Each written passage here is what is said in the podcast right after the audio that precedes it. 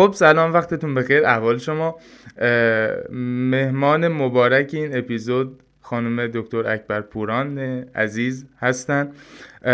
و به علت خیلی از مسائلی که همین لحظه واقعا داره پیش میاد و من نمی‌دونم که دوباره یک صدای وحشتناکی از خیابان ما تولید میشه یا نه خیلی سریع شروع کنیم ماجرا رو. اول اینکه یه مقدمه معرفی چی کار می‌کنی؟ مشغول چی هستی؟ دل مشغولی چیه؟ یه کوتاه کوتاه. اینطوری به من بگی ممنونت میشه من سپیده اکبر پورانم سی و پنج سالمه متولد تبریزم و جامعه شناسی خوندم. دقدقه من یه کمی بدنه و ابعاد اجتماعیش طبیعتا مسئلمه اینکه آدما چه رابطه ای با بدنشون برقرار می‌کنن فرهنگ این وسط چه نقشی داره و به فرهنگ جنسی هم علاقه دارم. یعنی اینکه جامعه ما روابط جنسی رو چطور داره ساماندهی می‌کنه. اوکی. اکی علاقه من شدی به این ماجرا؟ از وقتی یادمه. از وقتی یادته یعنی از چند سال پیش ببین وقتی زنی وقتی یه دختری و دهه شستی هستی و در یک خانواده مذهبی به دنیا میای. بخوای نخوای بدن مسئلته چون بسیاری از ابعاد زندگی تو رو یعنی تفریح تو رو خود ابرازگری تو رو پوشش تو رو یعنی تمام ابعاد زندگی یه دختر رو بدن داره شکل میده. حتی اینکه مدرسه دور می‌تونی بری یا نه. و اینا همشون داره بر اساس یه فرهنگ جنسیتی جنسی ساماندهی میشه. در نتیجه خب تو همین یه دختری و بدن میشه مسئلت بله. از همون ابتدا. بله کاملا درسته. آخه ببین واقعا در رابطه با پسرها حالا الان نمی‌خوایم صحبت رو جدی شروع کنیم حالا شاید هم بکنیم. ولی در رابطه با مردها پر واضحه که بدن اونقدرها مسئله نیست. خب؟ یعنی مسئله کنترل بیرونی برش اونقدرها واقف نمیشه. یعنی پدر مادرها خیلی اینطوری نیستن که بدنت بد با بدنت چی کار می‌کنی. ولی ماجرا از اونجای شروع میشه که بدن ما به هم مربوط میشه. خب اینجا یک اینترسکتی اتفاق میفته که شخص X به عنوان خانوم کسی که بدنش سوژه یک سری از مسائل اجتماعی فرهنگی سیاسی تاریخی جغرافیایی شده. زمانی که با منی که به نسبت خالی از این ماجرا هستم یک تعاملی اتفاق میفته اونجا می‌فهمیم که آ چقدر ماجرا از دو سمت آسیبیه. یعنی یه اضطرابی اونجاست و حالا این اصطلاح رو می‌تونم صافترش کنم. ولی یک ولنگاری داره در بدن مردها از اون ور اتفاق میفته و, و این دوتا با هم ماجرا میشه. خیلی خوب. حالا نکته داری که اضافه کنی به کارهایی که کردی یا؟ این اینجور چیزا. نه ولی با نظر تو شاید خیلی موافق نباشم. درسته که کنترلگری کمتری از نظر استانداردهای مثلا حیا روی بدن مردها وجود داره ولی من هرچی بیشتر کار کردم چون من تسهیلگرم حالا اینم یه توضیح در مورد خودم و جلسه های برگزار می‌کنم که آدما خود افشاگری زیادی دارن و این فرصت رو دارم که هی به لایه های زیرین آدم ها دسترسی داشته باشم قصه مردها با بدنشون و پیچیدگیش کمتر از زنها نیست. حالا الان چون نمی‌خوای بحث جدی کنیم بله. منم فعلا اینو می‌ذارم تو پارانتز ولی می‌خواستم بگم که یه تصویر اولیه همه ما داریم که بدن خیلی مسئله زنانه ایه ولی من کم کم یعنی هرچی جلوتر میرم شواهدی می‌بینم که این ایده در من زیر سوال میره و می‌بینم همونقدر که بدن زن براش مسئله منده بدن مرد هم مسئله منده توی جامعه. حالا نقطه بذاریم بعد شما بحث رو شروع کن. از هر جا که دوست داری.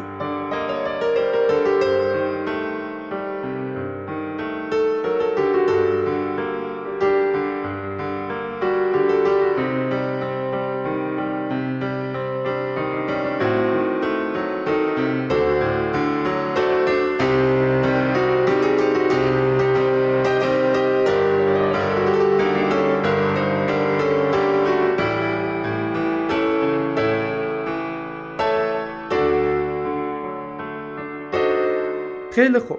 باشه ما تا اینجا جلو اومدیم یه کوچولو فهمیدیم که چیکار می‌کنی و در چه حال و هوایی سیر می‌کنی. اولین ماجرایی که می‌خوایم راجبش یک کم جدی صحبت کنیم ماجرای بدن به صورت کلی. و دیتیل هایی که می‌تونه به این ماجرا اضافه بشه. ماجرای بدن به عنوان یه مقدمه چند ثانیه برای من از اونجای شروع شد که من این ماجرا رو باهاش آشنا شدم. البته این رو هم بگم بچه ها یه بخشی از حرفا بین من و ایشون تکراریه. چون ما یه مکالمه قبلی با هم داشتیم و این رو شما بر من ببخش اگر حرف تکراری میشنید ولی ماجرای بدن برای من از اونجای شروع شد که من دیدم که دانشجوی علوم شناختی هم. خب بعد کتاب ها رو که می‌خونی می‌بینی که بعد فکر می‌کنی که خب من چند تا تکس بوک خوندم اینا رو الان یه احساس دامننتی داری رو ماجرا. بعد یهو یه چیزی میاد بعد میگی ای من هیچی راجع به این نمی‌دونم. بعد چرا کسی چیزی نگفته؟ چرا در هیچ سطحی من صحبت خاصی ازش نشنیدم؟ و بعد اینها کرولیت میشه با اتفاقی که پارسال افتاد. یعنی اون اعتراض خیزش هر انقلاب اینایی که پارسال اتفاق افتاد و اونجا یهو این ماجرای زن زندگی آزادی که تقریبا شاید بشه گفت یکی از حداقل عناصر پایش بدن بود دوباره من اینطوری کرد که آه پس یه ماجرای در واقع فلحال این ماجرا در جامعه من زنده است و داره interact میشه باش خب حالا من opening ماجرای بدن رو به شما میسپارم که چیه؟ به نظرت از کجا باید شروع بشه؟ چجوری جزئی تر میشه؟ و یک سمت و سویی بهش بدی من می‌تونم اضافه کنم کم کنم و. خواهش می‌کنم. ببین بدن مسئله بدن خب ما یه اصطلاحی داریم به نام مطالعات بدن که خب یه شاخه علمیه و خیلی بین رشته ایه بدن رو میشه از بود اجتماعی دید از بود زیستی دید از بود روانشناسی دید از بود حالا اعصاب دید. خیلی قصه داره. یعنی پیچیده است. مقوله بسیار پیچیده ایه من اینجا چون قراره که یکم با تمرکز بر مسئله جنسیت صحبت بکنم این مسئله بدن رو هم با تک با نگرش از موضع جنسیت می‌خوام باز بکنم. که دعوا سر چیه؟ یعنی یه کمی اون به قول حوزوی تقریر محل نزا بکنم. بگم که چه نگرشی وجود داره؟ حالا قبل از اینکه بخوام پاسخ بدم که نمی‌خوام بدم می‌خوام بگم مثلا دعوا سر چیه؟ مجادله سر چیه؟ ما یه اصطلاحی داریم به نام جنس که در انگلیسی میشه سکس. جنس یعنی چی؟ یعنی ابعاد کالبوت شناسی و فیزیولوژیک مرد و زن. اینجا خیلی شفافه یعنی اندام جنسی مد نظره مثلا اینکه زن رحم داره تخمدان داره مرد بیزه داره و هورمون هایی که می‌تونه متفاوت باشه. خیلی شفافه دیگه که مرد چیه زن چیه. حالا البته اینو من داخل پرانتز بگم که واقعا ماجرا اینجا انقدر هم شفاف نیست. حالا شما آره ادامه اینو بگم. نه نه آره می‌خواستم بگم که نظریه های جدیده که non-binary ها و queer ها دارن مطرح می‌کنن همین شفافیت رو هم داره زیر سوال می‌بره. ولی حالا ما فرض کنیم با تسامح که عینیه. یعنی ما می‌تونیم مثلا بگیم که مرد و زن بازم با تسامح چون جای این هست که ما نظر این queer ها non-binary ها این نظری های جدید رو بشنویم. حالا این این جنسه. یعنی جنس من چیه؟ من یا مردم یا زنم یا با این پرسشنامه های جدید نمی‌خوام اعلام کنم یا نان باینری هم یا هرچیم بعد یه مفهوم دیگه داریم جندر که جنسیت تعریف شده. جنسیت کجاست؟ چیه؟ جنسیت اون وجوهی از مرد یا زن هست که ریشه بیولوژیک نداره. اجتماعیه و تاریخیه. یعنی چی؟ یعنی در طول زمان توسط فرهنگ ساخته شده. خب اینم تقریبا واضحه یعنی چی؟ ولی وقتی ما میریم سراغ مصداق ها دعوا شروع میشه. دعوا سر اینه که مرز بین جنس و جنسیت کجاست. مثال براتون می‌زنم. ما همه فرض می‌گیریم که تقریبا همه. زنها عاطفیان مردا خشونت طلبترن. خب این آیا ریشه بیولوژیکی داره یا ریشه اجتماعی داره؟ مثلا اومدن آزمایش کردن به یه سری از میمون ها هورمونای مردانه بیشتری تزریق کردن. بعد دیدن اینا پرخاشگرتر شدن. بعد گفتن که خب پس این ریشه بیولوژیکی داره. از اون طرف آزمایش ها مطالعات یا جوامعی هست که کاملا اینو نقض می‌کنه. و مثلا می‌بینن تو فلان منطقه توی آفریقا جامعه هست که زنها نقش هایی دارن که ما اونها رو مردانه فرض می‌کنیم. به صورت تاریخ اجتماعی و این زنها خیلی فعالن ابرازگرن. اون استانداردهایی که ما به عنوان عاطفی یا خشن از مرد و زن انتظار داریم رو ندارن. و برعکس مثلا مردها عاطفی ترن عقب میشینن منفعل ترن و مثال ها خیلی زیاده. ببین می‌خوام بگم که تعیین این مرز محل دعواه که تا کجا رفتارها و کنشها ویژگی های زن و مرد بیولوژیکیه. و کجا تاریخ اجتماعیه؟ حالا اگه اجازه بدی یکی دو تا مثال دیگه بزنم چون این خیلی بحث مهمه که خوب ما بفهمیم داریم از چی حرف می‌زنیم. و بگم چه پیامدهای اجتماعی برای ما داره پیامدهای سیاستگذارانه داره. مورد دیگه اینه مثلا شما حالا اگه بخوایم به موضوع سکس هم نزدیک بشیم به, به نهاد به اصطلاح فحشا نگاه کنیم. تقریبا توی اکثر جوامع کارگرهای جنسی زنان هستند و مشتری ها مردها هستند یعنی مردها پول میدن و در واقع سکس می‌خرن به اصطلاح اینطوری بگیم خب آیا ما از این اینطوری استنباط می‌کنیم که به صورت ذاتی یعنی همین به صورت بیولوژیکی زنها نیاز جنسی کمتری دارن؟ چرا مردهای کارگر جنسی شکل نگرفتن در جوامع؟ چرا زنها خریدار سکس نشدن؟ می‌دونی بعد آیا این بیولوژی ببین چون اگه ما فرض کنیم این بیولوژیکیه این کلا با انگاره هایی که ما از مرد و زن داریم سازگاره دیگه چون ما به خصوص تو جوامع شرقی مرد رو فعال و خواهان سکس فرض می‌کنیم. زن رو کسی که داره خدمات جنسی میده و براش سوژگی جنسی کمتری قائلیم. بعد خب این نهاد فحشایی که در طول تاریخ و در جوامع متنوع شکل گرفته خیلی ادله قویه. میگه آقا نگاه کن خانم نگاه کن نان باینری نگاه کن. زن ذاتن هیچ وقت نرفته پول بده نیاز جنسی بخره. همیشه مرد این کارو کرده. خب این یه تفسیر در واقع بیولوژیکی از این قضیه است. ولی اگه ما بخوایم پارامترهای اجتماعی رو داخل کنیم میگیم که خب آیا فرهنگ اجازه می‌داده زن خریدار کالای جنسی باشه؟ آیا ارزش های جامعه هنجارهای جامعه این اجازه رو می‌داده؟ آیا به مرد این اجازه رو می‌داده که بره کارگر جنسی برای یک زن باشه؟ چون حالا احتمالا مردهایی که به مردهای دیگه خدمات جنسی ارائه میدن بودن و شاید بیشتر رواج داشته. خب آیا این یعنی به لحاظ فرهنگی ممکن بوده؟ یا از یه زاویه دیگه نگاه کنیم. آیا زن پول داشته بره اینو بخره؟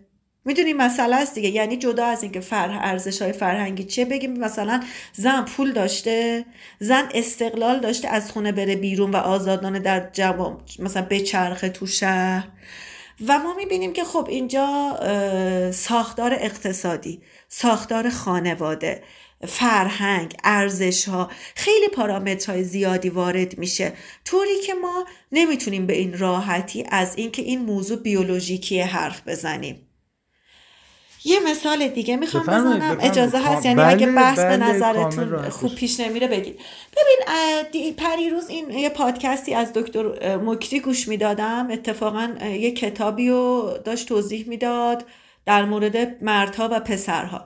بعد اونجا می‌گفت که مطالعات جدیدی نشون میده که توی جوامع توسعه یافته یه گروه تقریبا قابل توجهی از مردها لوزر شدن. بازنده شدن از رشد اجتماعی باز موندن یه جوری ترک دنیا کردن به حد ها راضی میشن. و یکی از ریشه شناسی ها این بود که مغز مرد و زن به صورت ذاتی بیولوژیکی متفاوته. مردها یا پسرها دیرتر از دخترها آمادگی شناختی آموزشی دارند. مدرسه به نفع زنانه. مدرسه ها ساختار مدرسه دخترانه است. و دخترها میرن می‌تونن بشینن یاد بگیرن. ولی پسرها چون تمایل به تحرک دارن با ساختار مدرسه به صورت جهانی چون تقریبا مدرسه همه جا یه شکله سازگار نیستن. بعد اینا لیبل ADHD می‌خورن رفتاراشون پرخاشگرانه تلقی میشه به مرور ترد میشن و هویتشون رو به عنوان کسی که ما نمی‌تونیم موفق باشیم شناسایی می‌کنن و کلا کنار می‌کشن. حالا کسی که یکی از روانشناسانی که اعتقاد داشت این تفاوت بیولوژیکیه پیشنهاد داده بود که پسرها یک سال دیرتر برن مدرسه. خب اینم یه مثال. مثال آخرم من می‌زنم و بعد میگم اینا چه پیامدهایی برای ما داره. مثلا ما یک کلیشه رایج کلیشه یعنی چی؟ تصورات قالبی. کلیشه های ذهنی یعنی چیزی که ما راجع به یک گروه به صورت عمومی جامعه تصور می‌کنه. که ممکنه درست باشه یا نباشه معمولا هم نیست. مثلا مردها اینطوری زنها اونطوری شهرستانی ها اینطوری اصفهانی ها اینجوری یعنی تصویری که ما از به یه گروه داریم و وقتی با اون آدم مواجه میشیم پیش از اون که بشناسیمش این شناخت رو داریم بهش تحمیل می‌کنیم. به این میگن تصورات قالبی یا کلیشه های ذهنی یکی از کلیشه های رایج راجع به زنها اینه که زنها رانندگی خوبی ندارن. مردها رانندگی خوبی دارن. ببین ما اینو بیولوژیکی احتمالا می‌بینیم دیگه. یعنی ما که میگم منظورم عموم جامعه است. مثلا طوری که انگار زنها با تمرین هم نمی‌تونن یاد بگیرن و اولا فرض می‌گیره که رانندگی بده. که حالا ما اصلا این چقدر واقعیه چقدر نیست رو می‌ذارم تو پارانتز. نمی‌تونم بذارم تو پرانتز. ببین مثلا یه ویدیویی نشون میده اصلا راننده رو تو نمی‌بینی. یه نفره نمی‌تونه پارک کنه. بعد نوشته که به نظرتون این زن مثلا چرا نمی‌تونه پارک خب تا کجا می‌دونی زنه؟ می‌دونی؟ یعنی این کلیشه است دیگه. حالا بعدش میگه که خب زنها ذاتا را نمی‌تونن رانندگی کنن. هوش هندسی مثلا خوبی ندارن. در نتیجه می‌خوام بگم که ما چطوری رفتارها و پدیده هایی که فکر می‌کنیم تو جامعه وجود داره به ذات میانگاریم. یا مردی که میره خیانت می‌کنه جامعه چی میگه؟ چی میگه؟ میگه مرده دیگه. مرده. میره دوراشو می‌زنه برمیگرده. تنوع طلبه. ببین مرد دیگه یعنی که مرد بیولوژیکی ذاتی اینطوریه. خب؟ یعنی ما دو تفسیر پدیده هایی که به مردها و زنها مربوطه خیلی تو جامعه وزن به بیولوژی میدیم و عوامل اجتماعی رو کمتر می‌بینیم. حالا این چرا مهمه؟ پیامدهاش چیه؟ ببین مسئله جنسیت رو جنس نه جنسیت. ما نمی‌تونیم بدون در نظر داشتن مسئله نابرابری راجبش حرف بزنیم. یعنی مسئله جنسیت با مسئله نابرابری گره خورده. اصلا تو نمی‌تونی از زن و مرد حرف بزنی در حالی که فاکتور نابرابری رو نمی‌بینی. نابرابری منظور ما چیه؟ ببین منظور این نیست که مردا حق زنا رو خوردن. اصلا منظور این نیست. منظور اینه که جامعه در طی زمان ساختاری ایجاد کرده که همه ما تو ایجاد این ساختار نقش داریم. همه ما یعنی ما مردها و ما زنها. هممون با همینو ایجاد کردیم. یه سلسله مراتبی یه ساختار اقتصادی یه ساختار اجتماعی ایجاد کردیم ایجاد شده که در اون امتیازات و منافع به صورت نابرابر داره توضیح میشه. این این میشه نابرابری جنسیتی که در جامعه وجود داره. خب حالا اگه ما سهم بیولوژی رو ببینیم یا سهم اجتماعی رو ببینیم مواجهه ما با این مسئله متفاوته. اولا که کلا شما وقتی می‌خوای سیاست گذاری کنی یا تعیین تکلیف کنی خیلی مهمه که فکر کنی آیا پسرها ذاتا نمی‌تونن تو مدرسه بشینن یا به صورت فرهنگی نمی‌تونن بشینن؟ آیا زنها ذاتا نمی‌تونن رانندگی کنن؟ آیا مردها ذاتا تنوع طلبن؟ می‌دونی؟ یعنی این میشه که قانون میشه. یعنی مصوبه مجلس می‌گیره. یا نوع ارتباط معلم ها با دانش آموز ها رو تغییر یعنی هم تو سطح قانونگذاری هم تو سطح فرهنگ و عرف داره عمل می‌کنه. و خب باز دو جور میشه بهش نگاه کرد. یکی اینه که وقتی ما بیولوژیکی می‌بینیم مسئله رو بوردیو به این میگه خشونت نمادین. طبیعی انگاری می‌کنیم. یعنی تفسیر بیولوژیکی تفاوت مرد و زن مسئله نابرابری رو طبیعی انگاری می‌کنه. یعنی به تو میگه ببین اینه دیگه مرد تنوع طلب زن نیست. برو بشه زندگی تو بکن. و این طبیعیه قابل تغییر نیست. ما باید خودمون رو با این تطبیق بدیم. معمولا تفسیرهای بیولوژیکی از تفاوت جنسیتی معمولا نه همیشه. توی زمین نابرابری بازی می‌کنه. یعنی نابرابری رو به اصطلاح ما جامعه شناسا باز تولید می‌کنه. تقویت می‌کنه. همون یه کلمه حرف همسایه که مرد دیگه یعنی این اینه. تو خودتو باهاش سازگار کن.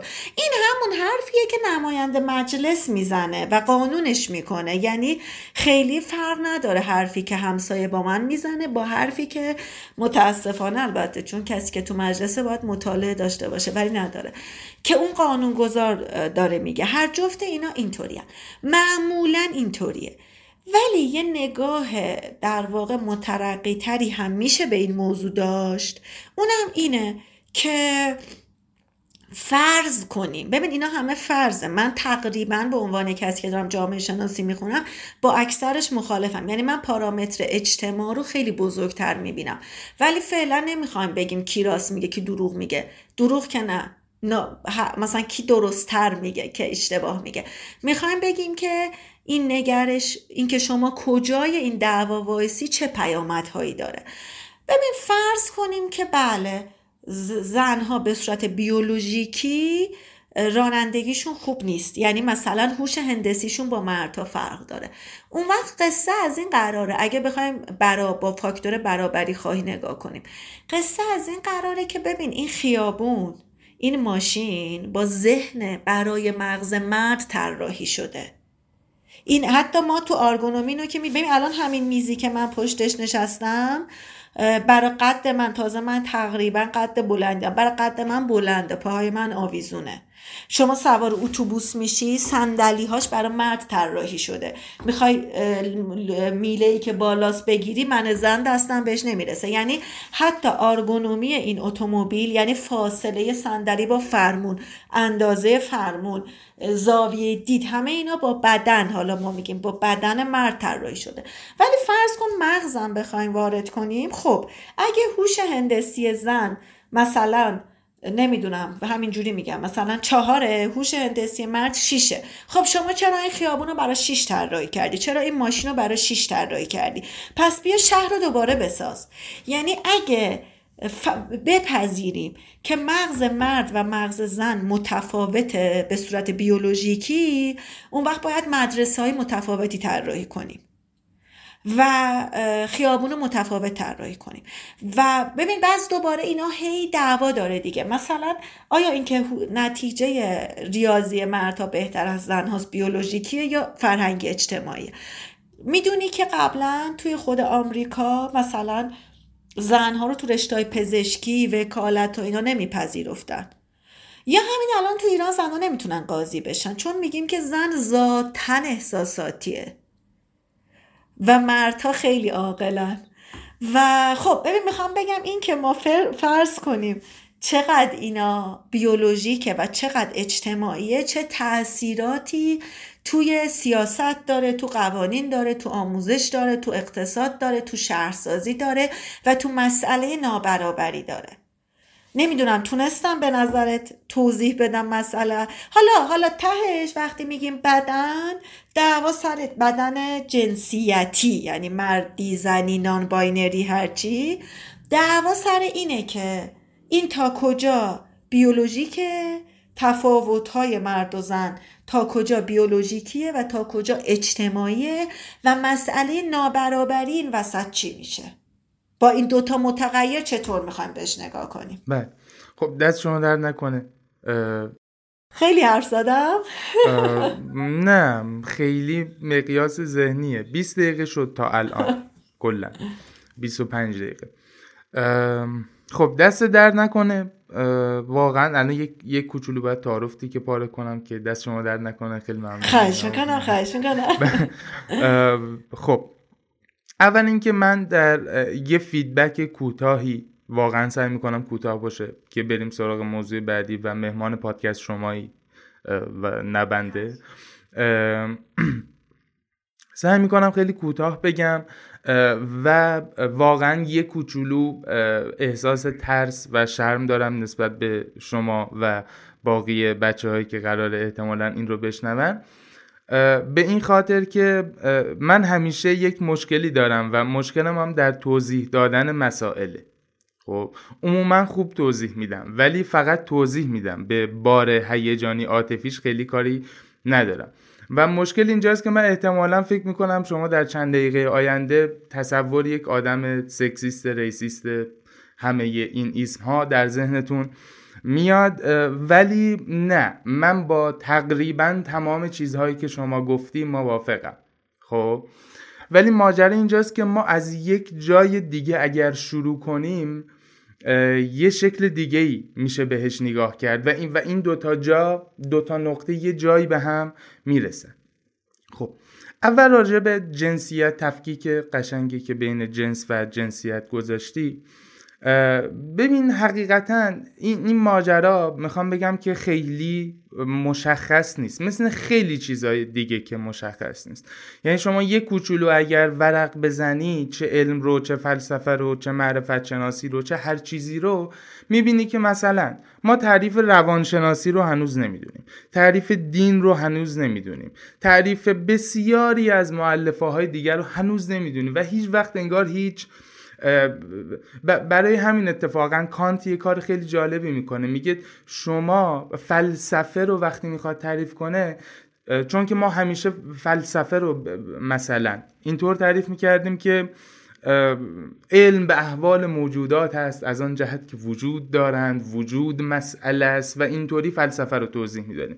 ولی کانت میگه آقا نه اگر وجود خیلی راجب نیستی هم صحبت کردن راجب عدم هم صحبت کردن فیلسوفیدن بنابراین میگه که فلسفه مجموعه آرای فیلسوفانه. خب؟ حالا این تا اینجا. مسئله ای که ما الان داریم باهاش صحبت می‌کنیم هم من اینطوری هم که کلش یه چیزه. خب؟ بدن بدنه. حالا ما میایم section section می‌کنیم میگیم بدن اجتماعی بدن روانشناختی بدن بیولوژیکی. ولی همه اینها داره یک جا اتفاق میفته. زیر این پوست و این پوست داره اتفاق میفته و تعامل این پوست ها و گوشت ها با هم. خب؟ بنابراین این تقسیم بندی های تئوری یک کوچولو ما رو دور نکنه از اصل واقعه. این یک کوچولو نگرانی من. خب؟ و اینکه یه صحبت دیگه ای هم راجع به کلیشه ها شد که شما گفتی که عموما اینها نادرستن. اتفاقا به نظرم عموما کلیشه ها درستن و کلیشه ها یک function ی دارن برای ما. مثلا من به عنوان ارگانیسم شما برگردید الان به یک تاریخ تکاملی و فلان و بیسار. من به عنوان یک ارگانیسم می‌بینم که با یک خانومی مثل سپیده اکبرپوران در یک تعاملی قرار می‌گیرم در یک تعامل زیستی ما با هم قرار گرفتیم. حالا من فکر کن اولین زنیه که تو زندگیم دارم باهاش مواجه میشم. می‌بینم که ای خب این که یک کوچولو ظاهرا متفاوت از منه. یه سری رفتارهای متفاوت هم داره از خودش نشون میده و این واضحه. یعنی رفتار ماده و نر فیمیل و میل این خیلی واضحه که متفاوته. خب؟ حالا این تفاوت از چیه رو کاری باش فعلا نداریم. ولی این من می‌بینم که این متفاوته با من. خب؟ بعد من یک فرضهای ببین کلیشه ها رو اگر یک کوچولو شناختی تر بخوایم نگاه کنیم بهش کلیشه ها بسته های فکری هستن که قرار لود شناختی یعنی بار شناختی تو رو کم کنه. خب؟ یعنی چی؟ یعنی من خیلی برام راحت تره که یک تصویری از سپید اکبر پوران بر خودم داشته باشم. هر باری که میبینمش اون فله رو واکنم چون اگر هر بار بخوام تو رو تغییر بدم اصلا بیس ادراک همینه. ما ادراکی که از همدیگه و از هر چیزی داریم بر مبنای این پکیج هایی که می‌سازیم. خب؟ و این پکیج ها تا حدی function رو میرسونن و اتفاقات رو میرسونن. خب؟ بنابراین اگر سوال به طور خاص مثلا اینه که چرا مردها در طول تاریخ پول ندارن که با خانومی بخوابن؟ چون به صورت تاریخی ماجرا این شکلی نبوده خب؟ بعد تو میگی شاید خب زنها پول نداشتن خب؟ پول که ماجرا نیست که سپید پول یک یه اعتباریه که ما به یک تیکه کاغذ قاعدتا داریم. ماجرا اینجاست خب چرا زنها پول نداشتن؟ چی باعث شده که مردها دامننتر باشن؟ چی باعث شده که و اینجا هم پژوهش خیلی زیاده. عموما هم پژوهش ها به فاکتور اگریشن اشاره می‌کنند خصوصا توی موفقیت های شغلی. یعنی اینطوریه که خانوم ها اگر آنقدرها پیمنت ندارن چون برای پیمنت آنقدرها چونه نمی‌زنن. و مردها این کارو می چرا چونه نمی‌زنن؟ خب نه نه نه نه نه نه, نه. چرا نمی‌زنن که یعنی چی چرا نمی‌زنن؟ یعنی چرا خان... یعنی چرا اگریشن اگه فرض کنیم اگریشن خب. فاکتوره چرا اگریشن مردها بیشتر از زن هاست آها این سوال جالبیه. ببین ما تو فلسفه ذهن یه ماجرایی داریم. یه دو تا فیلسوف بودن اسمشون یادم رفت. اتفاقا نه یادم رفت کلا. ولی حرف جالبی می‌زدن می‌گفتن که ببین ما یک جایی از پرسش چرا وای میستیم خب؟ تو وقتی میگی چرا اینطورین چرا؟ نه نه جدی. ب... نه نه بذار اینو بگم. جایی که به این خاطر از آره چرا وای میستی؟ مثل اینه که من بپرسم چرا سمت چپ مغز تو برای پردازش زبانیه و سمت راستت برای پردازش مثلا ریاضیاتیه؟ حالا اینکه اونقدر درست نیست. ولی ساختارشه. و اینها از به صورت دیتیل تر از این سری چیزهای دیگه تشکیل شدن که الان وقت گفتنش ولی شما چیز می‌خواستی بگی؟ نه دارم گوش میدم. خب. ولی حالا بنابراین من فکر می‌کنم که کلیشه ها تا یک ساعتی بیانگر یک ماجرای کلی هستن که درستم هست. کلیشه ها تعارف هم ندارم دیگه. هر نوع کلیشه کلیشه جنسیتی کلیشه رانندگی کلیشه های هر چی ولی ماجرا یه جای دیگه است. ماجرا اینجاست که باشه اگر من تو ذهنم اینه که خانوم ها اینطورین و تا حدی بازنماینده واقعیت تاریخی از خانوم هم هست یک جایی در طی هر اتفاق یا فرایندی خانوم ها دیگه اونطوری نیستن یا به تدریج اونطوری دیگه نیستن یعنی در طی یک پروسه تاریخی یا اصلا یک تصمیم یهویی یک انقلاب زنانه ای میشه یک اتفاق میفته و مردم تصمیم می‌گیرن اونجا یک پرانتز اخلاقی باز میشه برای من که خب, خب باشه تو می‌دونی که خانوم ها مثلا همون مسئله رانندگی در تست های هوش فضایی نمره کمتری می‌گیرن و این با بگراند پژوهشی هم جور در میاد. مثلا شما توی قبایلی مثل هانتینگ گدره شما حداقل از اونجا بخوای نگاه کنی می‌بینی که عموما گشت و گذار کار خانوم ها نبوده. خب؟ محیط های محدودتری بودن خونه ها بودن یعنی حضور خانوم ها به خونه و اطراف خونه محدود می شده خب؟ خب باشه. حالا من یه سپید اکبر پورانی دارم می‌خواد رانندگی کنه. می‌دونی چی میگم؟ وقتی از یک جایی اتفاق میفته بنابراین یک وظیفه اخلاقی در جهت تغییر این کلیشه ها هم وجود داره. ماجرای مغز هم همینه. ببین مغز زنها و مردها میگیم متفاوتن. خب؟ این تفاوت خیلی حرف دوشه تفاوت چی داره؟ مثلا من می‌تونم بگم که مغز زنها و مردها به لحاظ مورفولوژی ریخت شناسی شکلش یعنی مغز شما رو در بیارم با مغز من بشکافم بشکافم بشکافن تفاوت ها خیلی جزئیه. خب؟ یعنی اونقدر جزئیه که بعضی از پژوهشگران میگن که این سیگنیفیکنت نیست به اصطلاح. یعنی اونقدر تفاوت نداره که ما بگیم خب مردها با زنها فرق داره. ولی این یک سطح تفاوته. اگر تو بیای از اینها تست شناختی بگیری می‌بینی آ ظاهرا عملکرد متفاوته با اینکه شکلی جوره. خب؟ حالا این به چه خاطره؟ به این خاطره که اینجا می‌خوام بگم که یکی از فاکتورهایی که دخیل میشه فاکتور جنسیت. خب؟ چون به لحاظ مورفولوژیک ما یک حالت رو داریم. ولی یک اتفاقی که میفته فکر کن مثلا یک نقطه از مغز شما به نام هیپوکمپ و یک نقطه از مغز من به نام هیپوکمپ خب؟ که برای پردازش اطلاعات مربوط به حافظه است خب؟ اصلا هیپوکمپ رو ولش کن. لوب parietal خب؟ یه یه جایی تو مغز مربوط به پردازش data های فضاییه به صورت عمومی خب؟ لوب پریتال در من با تو یه شکله. ولی اتفاقاتی که توی لوب پریتال میفته با من با تو یه شکل نیست. خب اتفاقات منظورم چیه؟ یعنی میزان ارتباطاتی که داره اتفاق میفته. اونجا دیگه ماجرا فرق می‌کنه. ولی بله من این رو میپذیرم که حالا این ماجرا فرق می‌کنه. ببین ما یه وقتی از در مقام باید داریم صحبت می‌کنیم. یه وقت در مقام هست داریم صحبت می‌کنیم. هستن این شکلیه.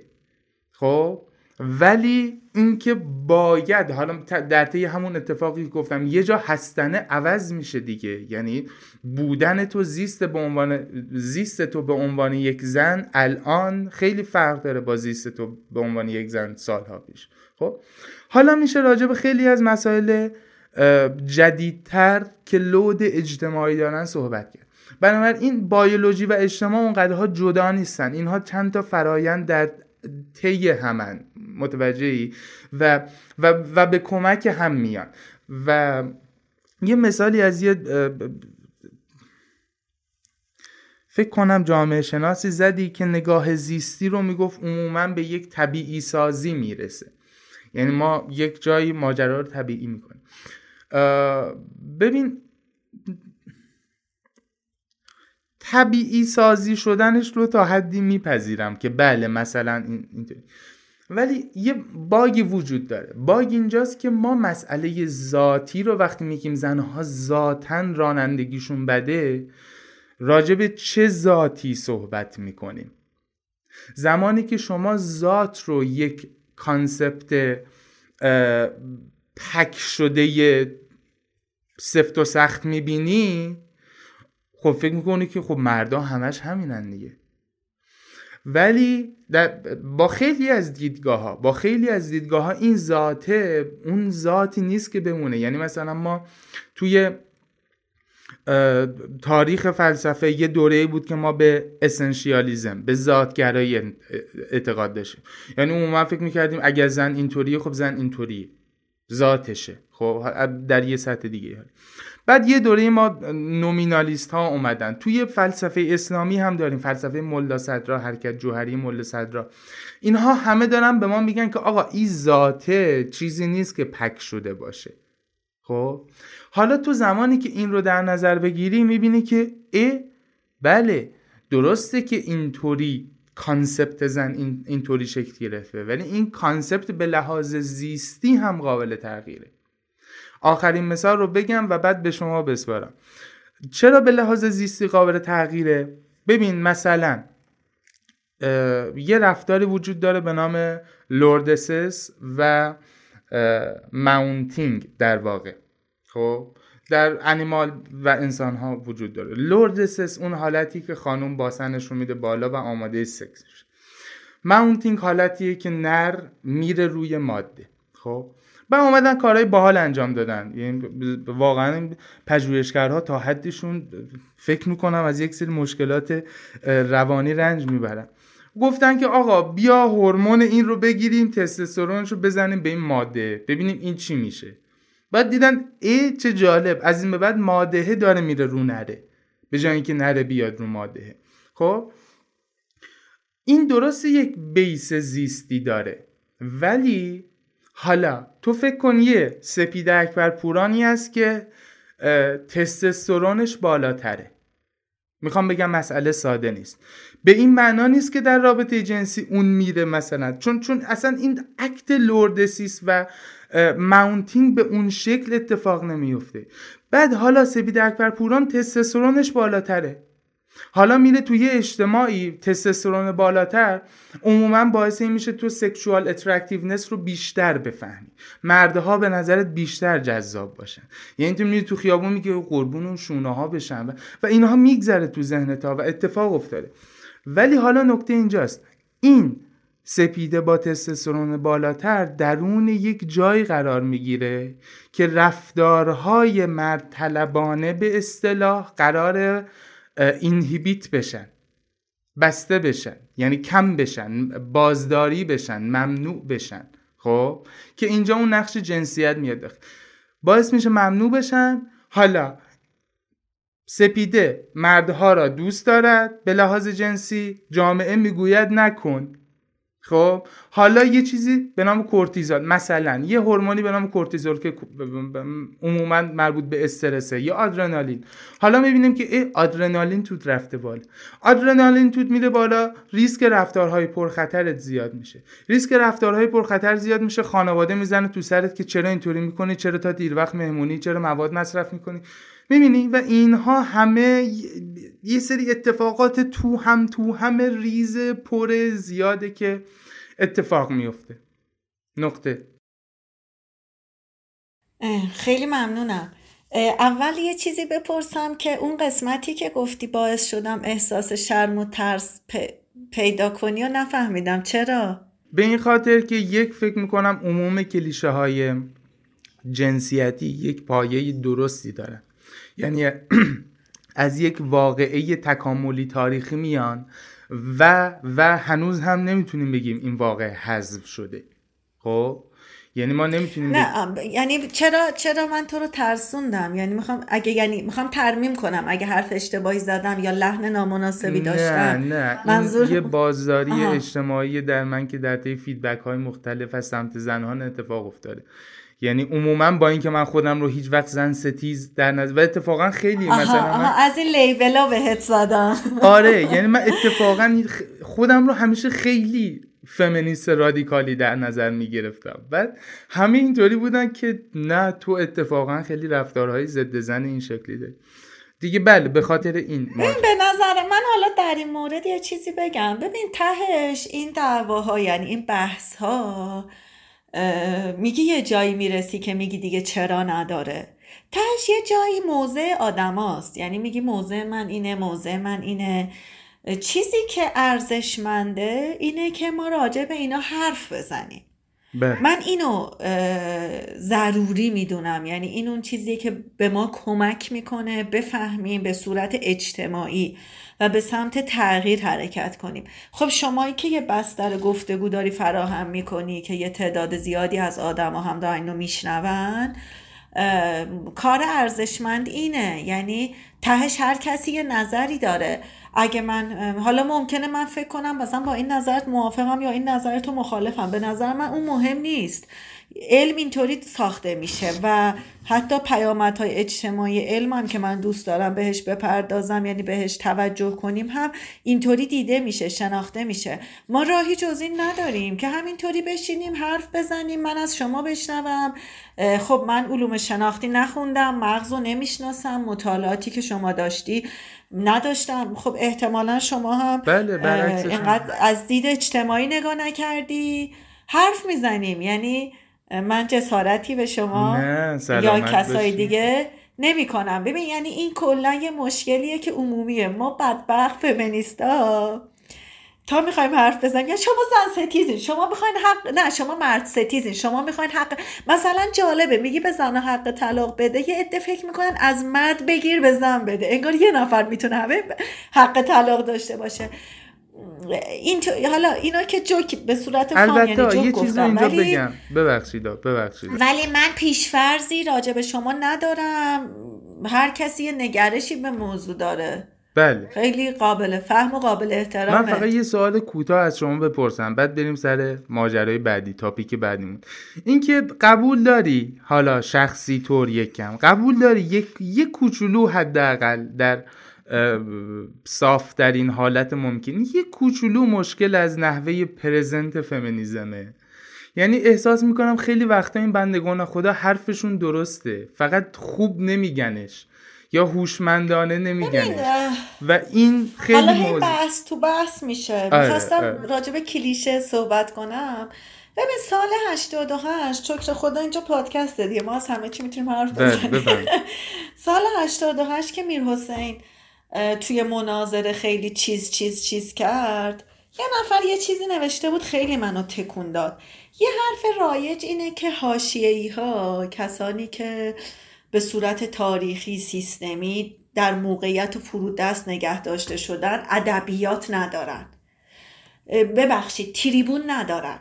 و یه بخش زیادی از جریان های رهایی بخش مثلا کسایی که از روایت نوشتن مردم نگاری و اینا دفاع می‌کنن دنبال اینن که ما به هاشیهی ها تریبون بدیم بیان حرف بزنن. سال 88 که میر حسین خیلی چیز چیز کرد چیز چیز کرد یعنی چی؟ یعنی اومد تو مناظره و از کلاهی می‌خواست حرف بزنه می‌گفت آها، چیز. آها آها آها خب بعد اینو منتقدین خیلی دست گرفتن. یکم هم لحجه ترکی داره دیگه. بعد او بعد یکی گفتش که فرودستان یا حاشیه‌ای ها نه تنها تریبون ندارن ادبیات هم ندارن.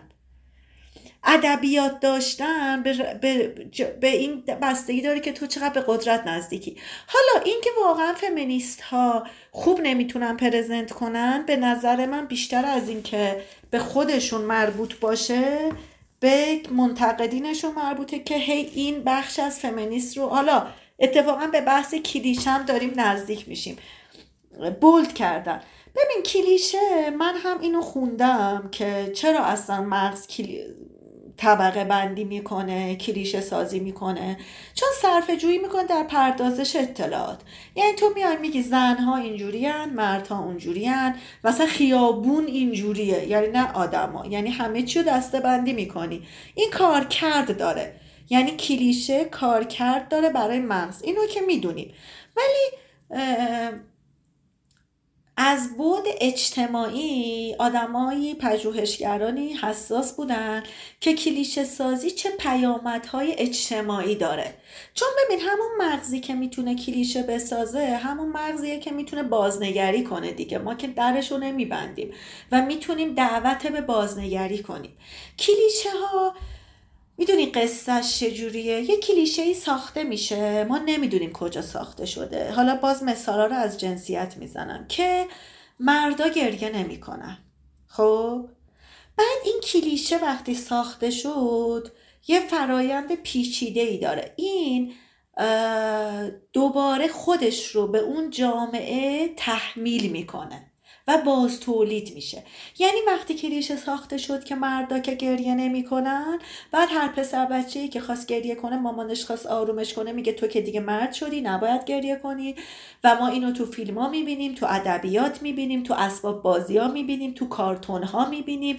بدون اینکه اصلا اون تولید کننده اون اسباب بازی از این آگاه باشه. ببین الان من یه دستمال کاغذی رو میزم دارم. که یه دختر رو چیز شنونده که نمیدن یه دختر رو پسر روش کشیده. همین تصویری که کشیده که زن مثلا نحیف ظریف صورتی گلگلی خب. این بعد من بچه که با این اسباب بازی دارم بازی می‌کنم در معرض اینها بر اساس اون هویت یابی می‌کنم. ببین اینجا خیلی ماجرا پیچیده است. اولا اینکه کلیشه ها چقدر واقعی مثلا حالا تو رانندگی رو مثال می‌زنی جالبه که تو خود ایران تصادف های پرخطر که منجر به مرگ شده آمار آقایون و خانوما اصلا قابل مقایسه نیست. الان حضور ذهن ندارم و این تصادف های منجر به مرگ تو آقایون خیلی خیلی بیشتر از خانوم هست. آفرین. چون اگریشنشون بالاتره رانندگی خوب؟ خب باشه ببین سب کن. اگریشن با ما به چی میگیم رانندگی خوب؟ به چی میگیم رانندگی بد؟ وایسا سر, سر موضوع خب سر مثال بحث نکنیم خب؟ من می‌خوام بگم کلیشه ها اینکه چقدر واقعی چقدر نیستن.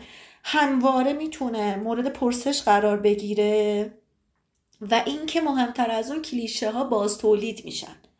و این باز تولیدیشون باز چرا برای من من علوم اجتماعی خونده که دغدغه بدن دارم مهمه؟ چون باعث رنج انسان ها میشه. چه اون مردی که فکر می‌کنه نباید که ببین اصلا مسئله نابرابری اینجوری نیست که به ضرر زن باشه. خیلی به ضرر مرد هاست. اون یورونیوز یه گزارشی منتشر کرده بود که چه مردها از بیماری های مثل سرطان و اینا نمی‌دونم یه سری بیماری ها بیشتر فوت میشن چرا؟ چون به علائمش بی توجه هم. ببین کلیشه میگه تو مردی حالا یه کمی هم پشت درد می‌کنه می‌کنه تو مردی و مرد توی سیستم ساختار اقتصادی قرار می‌گیره توی سیستمی قرار می‌گیره که به علائم بدنش بی توجه این منجر به مرگ بیشتر مردها میشه. باز میگن سکته تو مردها بیشتره چون گریه نمی‌کنن ابراز احساسات نمی‌کنن. می‌دونی حالا از اون بر برا زنان همینطوره. در نتیجه کلیشه وقتی باز تولید میشه آسیبش چیه؟ آسیبش اینه که فرد رو توی چارچوب از پیش تعیین شده ای جامعه پذیر می‌کنه که باعث میشه این آدم نیازهاشو ندیده بگیره و فرد رو توی ساخته بعد قضاوت آدما رو اینطوری شکل میده که مثلا حالا ببین دیگه بحث خیلی دامنه داره دیگه که رشد سازمانی خانما رو جلوشو می‌گیرن سقف شیشه ای وجود داره و انتظارات بیش از حد بر مرد بار میشه. مرد همینجوری اولردی باید هندونه قرمز رو تشخیص بده سیمکشی بلد باشه بدون بیمارستان خوب شهر کجاست. در یعنی اصلا انتظارات نقش که بر اساس اون کلیشه ها ساخته شدن آدم ها رنج می‌کشن از این. مرد و زن. در نتیجه می‌خوام بگم کلیشه مسئله مهمیه. و یه چیزی هم گفتی آها گفتی که مهم نیستش که چقدر بیولوژیه چقدر اجتماعیه. در مورد هست و باید یه تفکیک گذاشتی بین اینکه چه چیزی که هست. خیلی من با تو همدلم. تو می‌خوای بگی که آقا اصلا اینطوری بوده تا الان. مهم نیست. مهم اینه که الان ما می‌خوایم نباشه. خیلی نگاهت رو می‌فهمم و من چیز به اصطلاح زن ستیزانه توی نمی‌بینم. حالا با توجه به اون ترسی که گفتی. ولی ببین ما اون روزم یکم با هم صحبت کردیم. توی معرفت شناسی علم یا توی جامعه شناسی علم این موضوع خیلی بهش پرداخته شده. من دوست دارم یه اشاره بکنم. اگه فکر کردی مرتبط نیست بعدا از پادکست درش نه نه نه. فقط اینو بگو که بریم سر ماجرای بعد. ببین علم ادعای علم مدرن علم تجربی ساینس به خصوص تو حوزه های انسانی که موضوعات پیچیدن ادعاش اینه که من دارم امر واقع رو توضیح میدم تفسیر می‌کنم. در نتیجه من خونسام یعنی جهتگیری ارزشی ندارم. ولی مطالعاتی که بعدا رو جریان های علمی انجام شده نشون میده که علم هیچ وقت خونسا نیست. علم همیشه توی به قول فوکو توی گفتمانی توی دیسکورسیه و از پیشفرس های ما کلیشه های ما تاثیر می‌گیره. حالا فوکو خیلی پژوهش کرده نشون داده که علم در خدمت قدرته. حالا ما اونم بذاریم کنار. ببین ما وقتی داریم یک وضعیت رو توصیف می‌کنیم انتخاب می‌کنیم که کدوم متغیرها رو وارد کنیم کدوم متغیرها رو وارد نکنیم. از چه زاویه دیدی ببینیم از چه افقی ببینیم. و همه اینها باعث میشه که در واقع می‌خوام بگم که بین آنچه که هست و آنچه که باید باشد این دوتا تفکیکی که تو قائل شدی اینقدر نمیشه جدا از هم کرد. چون نوع تفسیری که ما از جهان داریم راه رو برای آنچه که باید باشد باز می‌کنه. اینکه تو مسئله نابرابری رو چجور می‌بینی چطور تفسیر می‌کنی؟ آیا طبیعی می‌دونی؟ آیا نمی‌دونی؟ نه. اساسا از هر زاویه به موضوع نگاه کنی باعث میشه که اون بایدی که بعدا می‌خوای تجویز کنی متفاوت باشه. و اینو در نظر بگیریم که علم هیچ وقت خونسا نیست.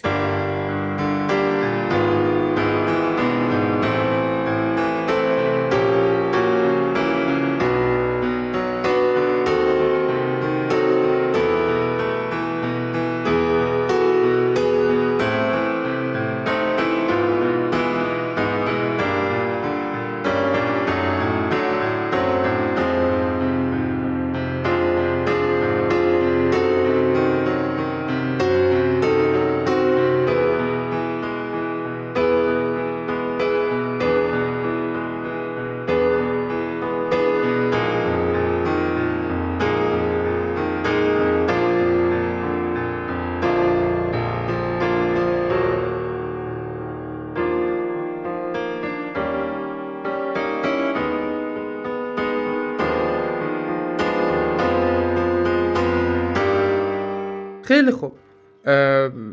ببخشید اگر تو اینجا یکم طولانی شد و سرتون درد اومد و اینا ولی اتفاقا همین الان اشاره کردن که مخاطب اذیت نشو حاشیه رفتیم و اینا و من گفتم که نه. شما اگر اذیت میشید می‌تونید واقعا گوش ندید. انتخاباتون برای پادکست خیلی زیاده. خیلی خوب. حالا بریم سراغ یک استپ بعدی و اون ماجرای تعامل بدن هاست. یعنی این بدنی که راجبه صحبت کردیم که مسئله چیه چجوریه ببین تا این یک ساعت هیچ فایده ای براتون نداشته باشه. احتمالا باید تا حالا این رو تو ذهنتون می آورد که حداقل محلهای دعوا و بحث و اوورلب ها کجاست. حالا ما راجع به این بدنی که تا حالا در حد وسع خودمون شستیم و رفتیمش و آوردیم تا اینجا می‌خوایم بگیم حالا زمانی که این بدنها در یک حالت تعاملی به اصطلاح دقیق ترش interactive یا یا حتی دقیق ترش reciprocal یعنی رفت و برگشتی قرار می‌گیرن اینجا چه اتفاقاتی میفته و خانم اکبرپوران می‌خواد به ما بگی که مشکل این ماجرا البته ببخشید توپ انداختم زمین شما ولی مشکل این ماجرا آره چیه؟ یعنی به قول خودش اون problem ماجرا چیه؟ کی problematic شد ماجرا؟ که این کی problematic شد رو من یک point تاریخیش رو توی اپیزود بدن زن گفتم که حالا اگر فرصت شد صحبت می‌کنم که یک point تاریخی merge این بدن ها اتفاقا وقایعیه که سال اخیر افتاده. خیلی خوب. حالا شما بفرمایید خانم ما زمانی که بدن هامون در تعامل قرار می‌گیرن با چه مسائلی روبرو میشه خب من اگه اجازه بدید یه کمی از بحثای تئوریک و نظری می‌خوام فاصله بگیرم و برم سراغ اون چیزی که اکنون در جامعه در حال اتفاق افتادنه با مشاهدات خودم و حالا مطالعاتی که داشتم. ببین پر واضح هست که وقتی باز از بود جنسیت بخوایم نگاه بکنیم جامعه یک سری ارزش ها و هنجارهایی داره که رابطه بین مرد و زن رو تنظیم بکنه. حالا اینکه دوباره اشاره بکنیم که افراد نان باینری و کویرها از این دوگانه خارج این دوگانه قرار می‌گیرن. اینم نه اینکه من اونا رو خارج قرار بدم در نظم اجتماعی ساخته شده این گروه ها نادیده گرفته شدن. یعنی جامعه نظم اجتماعی فرض گرفته که دو جنس وجود داره مرد و زن. و کسانی که احیانا خارج از این دو جنسن یه جوری باید خودشونو جا بدن دیگه. یعنی جامعه میگه نظم اینه شما خودتو جا بده. و در مورد این مرد و زن هم یه سری در واقع ارزش و نه ارزش و هنجار و نهاد شکل گرفته. مثلا نهاد خانواده. قبلا این حالا می‌خوام اینا رو سریع بگذرم. ببین این کار می‌کرد تا یه چند سال پیش. یعنی چند سال پیش که میگم حتی چند دهه پیش بگم درست تره یعنی اینطوری بود که پسر به یه سنی می‌رسید مامانش می‌رفت خواستگاری. و یه دختری حالا میپسندیدن دخترم بله می‌گفت و می‌رفتن زندگیشون رو شروع می‌کردن. و اینکه اون آدما آیا راضی بودن یا نبودن و من نمی‌دونم. ولی تو سطح اجتماع این ساز و کاری که برای تنظیم رابطه مرد و زن وجود داشت داشت کار می‌کرد. یعنی ما به بحران به مسئله که در سطح جامعه باشه برخورد نمی‌کردیم. شاید در سطح فردی وجود داشت. مثلا چه می‌دونم شاید زنها تو روستاها داشتن کتک میخوردن. ولی حالا جامعه داشت کار می‌کرد. یه نظمی بود که داشت کار می‌کرد. چیزی که الان باهاش مواجهیم اینه که به قول وبر یه جامعه شناس دیگه خدایگان قدیم مردند و خدایگان جدید به دنیا نیامدند. نظم اجتماعی پیشین برای تنظیم رابطه مرد و زن تا حدودی. مستحلک شده. پاسخگوی مسائل اجتماعی جدید نیست. مرد و زن هر دو خواهان نظم جدیدی برای تنظیم رابطهشون با جنس مخالف هستند ارزش های پیشین رو ظاهرا خیلی باهاش هم راستا نیستن. ارزش ها رو هم راستا نیستن و نظم جدیدی رو می‌خوان. مضاف بر اینکه ساختار اقتصادی مثلا شغل اقتصاد معیشت هم یاری نمی‌کنه برای نظم جدید. یعنی نظم قبلی یعنی یه پسر 25 ساله الان امکان ازدواج نداره. یه دختر 18 ساله الان امکان ازدواج نداره حتی اگه بخواد هم. در نتیجه تحت تاثیر یعنی می‌خوام بگم هم خواست آدم هاست یه جریان های فرهنگی که خواست آدم ها تغییر کرده. همین که خب ساختار اقتصادی ساختار سیاسی نمی‌دونم نظام اشتغال همه اینا داره. اینا یه در واقع سیستمایی که تو هم مثل پیچ و مهره تو همن هر کدوم تغییر می‌کنه تغییراتی هم تو بقیه ایجاد می‌کنه. در نتیجه اون نظم قبلی داره کار نمی‌کنه. و ما نیاز بداریم که یه نظم جدیدی ساخته بشه. این نظم جدید هنوز ساخته نشده. و اینجا ما نقطه آسیب رو می‌بینیم. از چند تا آسیب می‌تونم حرف بزنم؟ و هر جا که شما فکر کردی دارم زیاد میگم بگو بهم خب؟ ببین یه،, یه چیزی که من می‌بینم یه جایی که به صورت اجتماعی یعنی آدمای خیلی زیادی درگیرشن تنظیم رابطه دختر پسرهای قبل ازدواجه یعنی خارج از خانواده یه چیز خیلی ساده ای که ما تو جامعه شناسی یاد می‌گیریم اینه که جامعه وفاق داره که مثلا من به شما دستم رو می‌برم بالا و از دور تکون میدم این یعنی چی؟ یعنی همه ما به صورت بین الاسهانی وفاق داریم که این یعنی من مثلا دارم یه ابراز ارادتی سلامی می‌کنم. شما به این پاسخ می‌دید. خب اگه نشانه ها و نمادهایی که بین آدم ها هستن حتی کلمات حرف ها اون معنای بین رو از دست بده تنظیم روابط دچار اختشاش میشه. مثلا چیزی که بسیار توی نوجوان ها و حتی جوان ها یعنی زیر 20 سال حتی تا 25 سال حتی تا 30 سال من می‌بینم اینه که دختر و پسر با هم خیلی صمیمیان هر روز از صبح تا شب با هم, هم با هم رستوران میرن پسر حساب می‌کنه. بعد آخرش مثلا یه های پسر میره. بعد دختر حالا دختر یا پسر ممکنه برعکس باشه. بعد اون یکی میگه که این منو سر کار گذاشته بود. ما باید ازدواج می‌کردیم. و اون یکی میگه که اصلا منظور من این نبود. ما با هم بودیم خوش بودیم ولی قرار نبود ازدواج اون میگه پس تو چرا پول رستوران منو حساب می‌کنی؟ مثال می‌خوام بزنم ها. مثلا پول رستوران کسی رو حساب کردن می‌تونست قبلا یه نشانه ای باشه مبنی بر اینکه ما پارتنر همیم. الان معلوم نیست این هست یا نه. مثلا ایموجی بوس فرستادن اصلا سکس کردن. می‌دونی یه هویی پیش میاد یه دختر پسری با هم سکس دارن. بعد یکی از اینا فرض می‌گیره که خب دیگه پس بین ما خبریه.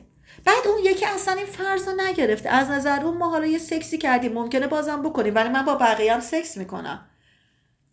بعد می می‌خوام چی بگم؟ می‌خوام بگم نشانه های مشترک بین دختر و پسر برای اینکه رابطه بین من و تو چیه و چه آینده ای داره از بین رفته. چه بسا هم شکل نگیره چون خیلی فردی داره میشه. یعنی یه الگوی واحد توی جامعه انگار دیگه به زودی ها شکل نگیره. خیلی الگوها فردی هم. و این مدام باعث سوء تفاهمات و شکستن آدم ها میشه.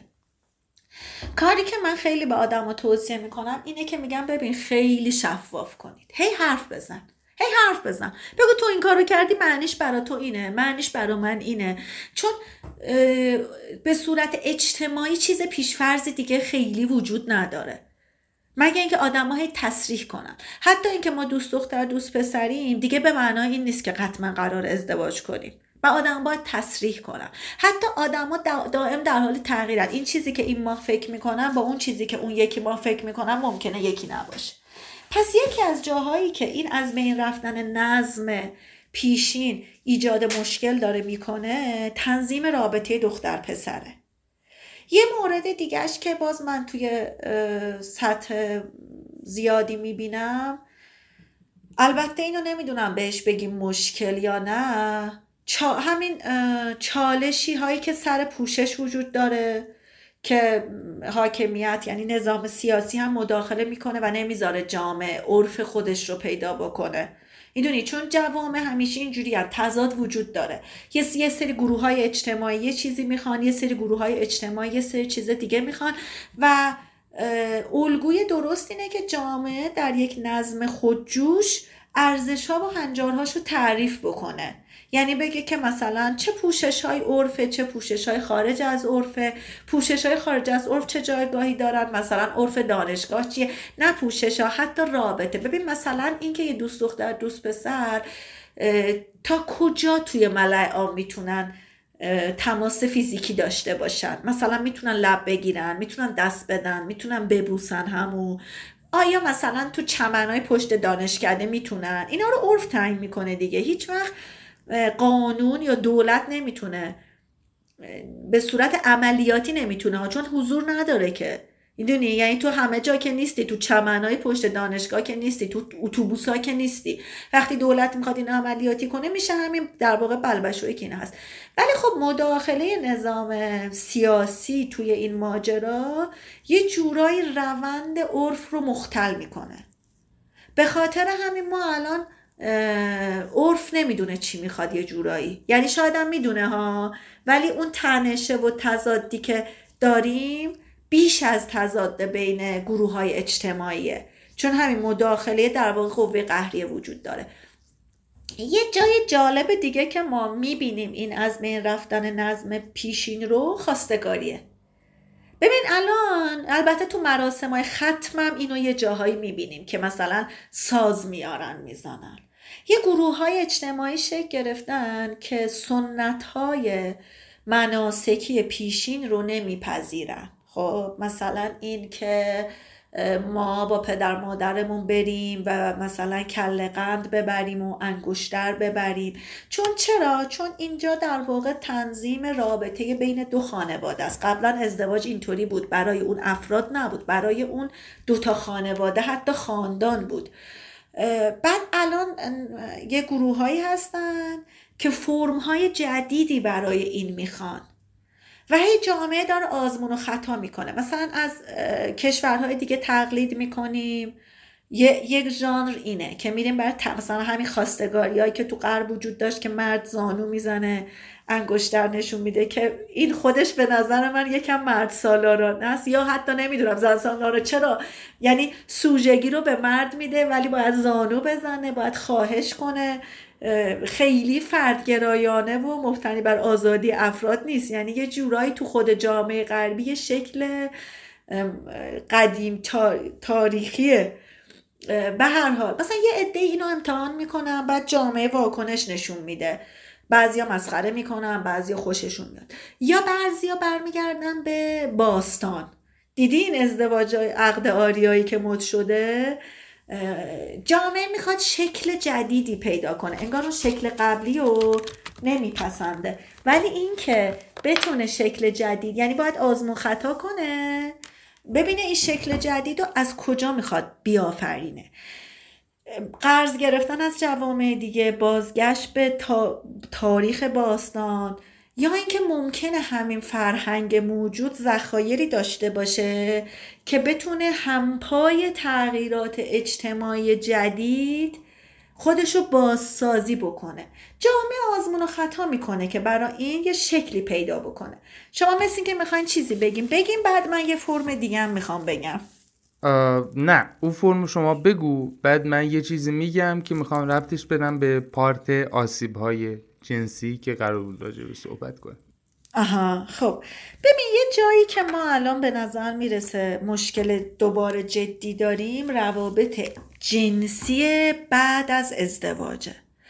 من نمی‌دونم قبلا این چطوری بود وجود داشت یا نه. ولی الان ما می‌بینیم که ظاهرا گزارش های غیر رسمی حاکی از اینه که روابط خارج از خانواده خیلی بیشتر از قبل شده هم از طرف مردها و هم از طرف زنها. خب این نشون میده که نهاد خانواده پاسخگوی نیاز جنسی افراد انگار نیست. از اون طرف به خاطر سرکوب های فرهنگی سیاسی ما سکس تراپ نداریم. عوامل کمک کننده نداریم سکس شاپ نداریم سکس توی نداریم. می‌دونی؟ یعنی آموزش جنسی نداریم. افراد نمی‌دونن چطوری مسئله جنسیشون رو حل بکنن. و اینو دوست دارم البته خیلی مفصل توضیح بدم. ولی چون دیگه زیاد صحبت کردیم من فقط یه اشاره می‌کنم. بقیهش رو اگه می‌خوای بذاریم برای اپیزود بعدی اگه دوست داشته باشی. OK. حالا تا پایان این section هم یه کوچولو وقت داریم. یعنی وقت داریم. ببین می‌خواستم یه،, یه اگه وقت داشته باشم یه بحث جدیدی رو باز بکنم دوست دارم به مسئله واژینیسموس اشاره کنم. واژینیسموس یعنی اینکه زن احساس می‌کنه که سکس براش دردناکه و عضلات واژنش منقبض میشن. و سکس رو به شکل دردناک تجربه می‌کنه. حالا بعضیا تحمل می‌کنن ادامه میدن. های تحصیل کرده زیادی دیدم که فکر می‌کنن درد در سکس اول و تا حداقل چند ماه طبیعیه تحمل می‌کنن. بعضیا درد به قدری براشون زیاده که اصلا نمی‌تونن intercourse رو یا دخول رو تجربه کنن جلوگیری می‌کنن. در هر حال همه اینو البته علت درد می‌تونه عفونت و قارچ و اینام باشه ولی معمولا تو سکس اول معمولا واژنیسموسه من نمی‌دونم قبلا جامعه با این چیکار می‌کرده. ولی الان این مسئله است دیگه. این مسئله است و خیلی زیاده.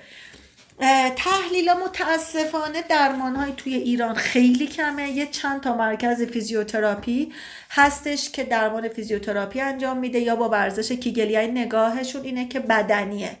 یه تعدادی از روانشناسا هم روش کار می‌کنن که سکس تراپن ولی باز تابلوی سکس تراپ ندارن. یعنی من اگه این مشکل رو دارم اصلا نمی‌دونم به کجا مراجعه کنم. باز یه بخشی از واژینیسموس به این برمیگرده که مرد چقدر آموزش دیده که چطور با بدن زن در موقع سکس برخورد بکنه چطور آماده کنه فضای عاطفی رابطه همه اینا. یعنی خیلی موضوع پیچیده ایه من دوست داشتم اینجا از بود اجتماعی حرف بزنم. به نظرم دیده نمیشه. یعنی همه فکر می‌کنن واژنیسموس یا بدنیه یا روانشناسیه. یعنی رو روان اون فرد باید بره جلسای تراپی بگیره.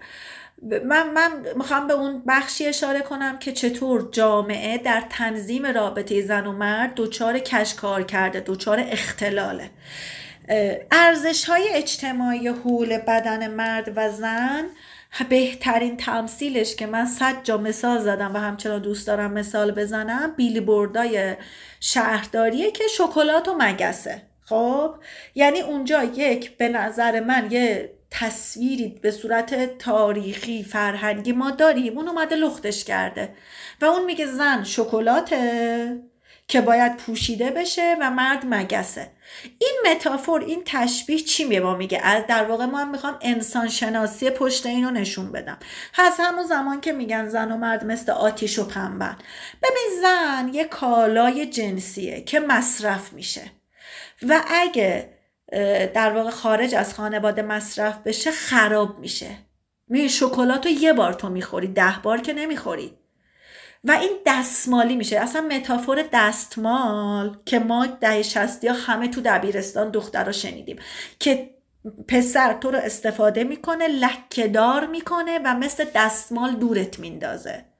ببین وقتی من بدن من یه چیزیه که از اولا چقدر نیاز جنسی من و سوژگی جنسی من اینجا نادیده گرفته میشه.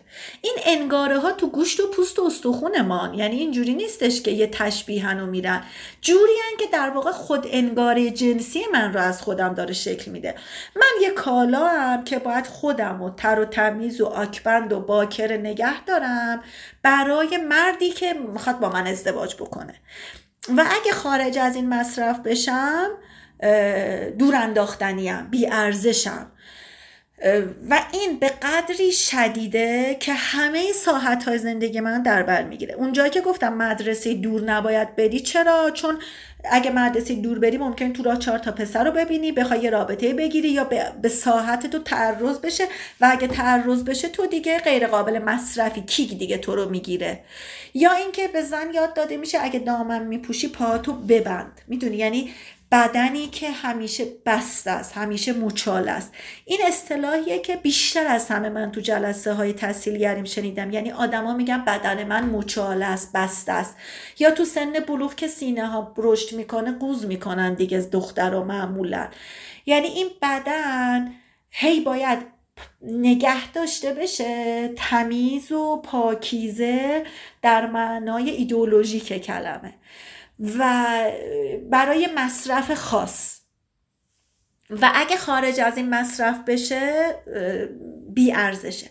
بعد اینجا زن همش داره حس شرم و گناه تجربه می‌کنه.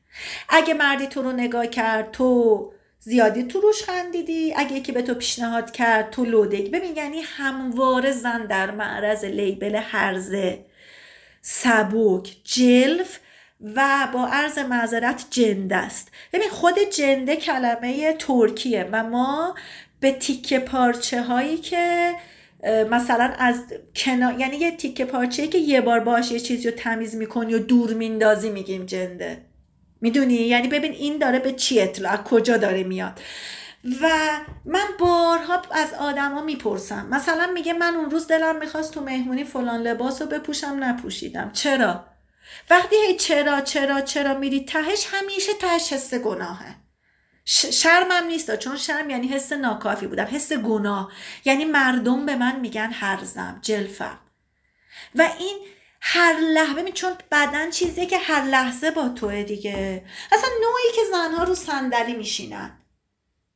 چقدر بدن رهاه چقدر با قدرته چقدر پا انداخته رو پا چقدر راحت نشسته و چقدر نشسته چون بدن هر لحظه با توه ارزش های اجتماعی هر لحظه داره اینو سامان میده. می‌دونی مثل رابطه نیستش که در لحظه سکس میاد هر لحظه است. یعنی این سکسی دیدن بدن زندگی منو تو کتابخونه تو تاکسی همه جا داره شکل میده. و مردی که تو تاکسی کنار من نشسته پاهاشو باز کرده بدنشو میماله به من من تمام راه استراب دارم و هی با خودم میگم ایشالله چیزی نیست ایشالله چیزی نیست. چون اگه بگم آقا پاتو ببند به من میگن که فکر کردی خبریه؟ فکر کردی تو کیک هستم من پامو بمالم به تو؟ می‌دونی؟ یعنی سری برمیگرده سمت من. و حالا ببین اون مرده هم که تو این متافور مگسه هم خیلی خوش به حالش نیست چون یه موجود شهوانی فاقد اختیار و عقله که هر لحظه آماده جفتگیریه. ببین اصلا من میگم این چه فشاری به مرده؟ و همیشه ممکنه بزن آسیب بزنه. از کیسایی که زیاد دیدم پسرهایی که از رابطه میترسن چون میترسن به دختر آسیب بزنن. میترسن دختر مردم بدبخت کنن. میترسن سو استفاده کنن. بعد بهش میگم مگه دختر خودش سکس نمی‌خواد. میگه چرا چرا؟ ولی من نمی‌خوام باش ازدواج کنم. خب مگه اینو بهش نگفتی؟ چرا چرا؟ ولی نه این بعدا فکر می‌کنه من ازش سو استفاده. می‌بینی قصه چجوری داره روان رو فرسوده می‌کنه؟ حالا ببین جامعه ای که تمام مدت به من زن گفته خودتو ببند خودتو بپوشون. بدن گناه آلوده اصلا زنان ریسمان شیطانند بر روی زمین. زن عامل انحراف مرده. و منو مچاله کرده. بعد من ازدواج می‌کنم. میگه حالا خودتو باز کن. ببین اصلا من سوژگی جنسی من از بین رفته. امر بدنی برا من یه امر گناهالود شده. و من چجوری مثلا یه یه شبه برم سوژگی جنسی پیدا کنم و احساس کنم دارم کار خوبی می‌کنم. خیلی از زنها بعد ازدواج از سکس با شوهرشون حس گناه دارن. چون حس می‌کنن یه کار کثیف حیوانی که لک آخه ببین تو وقتی دستمالی هستی که با سکس لکه دار میشی چه جوری سکس کنی؟ حتی بعد ازدواج. و فکر نکنید این دخترهای به اصطلاح مدرنی که تو خیابون می‌بینیم که آرایش کردن و مثلا خیلی به نظر جدید و افکار جدید میان از این رهانا. زنهای زیادی هستن که دکتر زنان زن نمی‌تونن برن. ببین یعنی تو وقتی این مرز رو میبندی به این راحتی ها باز نمی کنی در نتیجه می‌خوام اینو بگم تموم کنم. فرهنگ و ارزش هایی که برای تنظیم رابطه زن و مرد شکل گرفته کار نمی‌کنه. و ما نیاز داریم بازنگری کنیم. این ما رو بدبخت کرده. حتی در چارچوب مشروع یعنی تو ازدواجم می‌کنی نیاز جنسی تو خانواده برطرف نمیشه. به خاطر هزار تا دلیل یکیش هم می‌تونه این ماجراها باشه. نقطه. دست شما در نکنه. خیلی واقعا نکات جالبی بود. جدی یعنی سوای از تعارف مخصوصا اونجایی که بدن به عبارتی سوژگی جنسی خودش رو در زن از دست میده و یهو بعد ازدواج نمی‌تونه بگی که خب الان من سوژه جنسی هستم و بیا یه کاری بکنیم. بله این کاملا درست یه چیزی که توی ذهن من میاد من اینو مثلا به شوخی به بعضا به پارتنرم یا به رفیقام میگم. چون بین یعنی من به شخص شخصی هستم که شوخی جنسی زیاد می‌کنم و یه نکته خیلی جالب بهت بگم. من یه عادت زشتی داشتم در کارشناسی. یه جمله داشتم به نام یکم چی هم هست. ولی یه جمله داشتم می‌گفتم که پس بیا با هم سکس کنیم. و این رو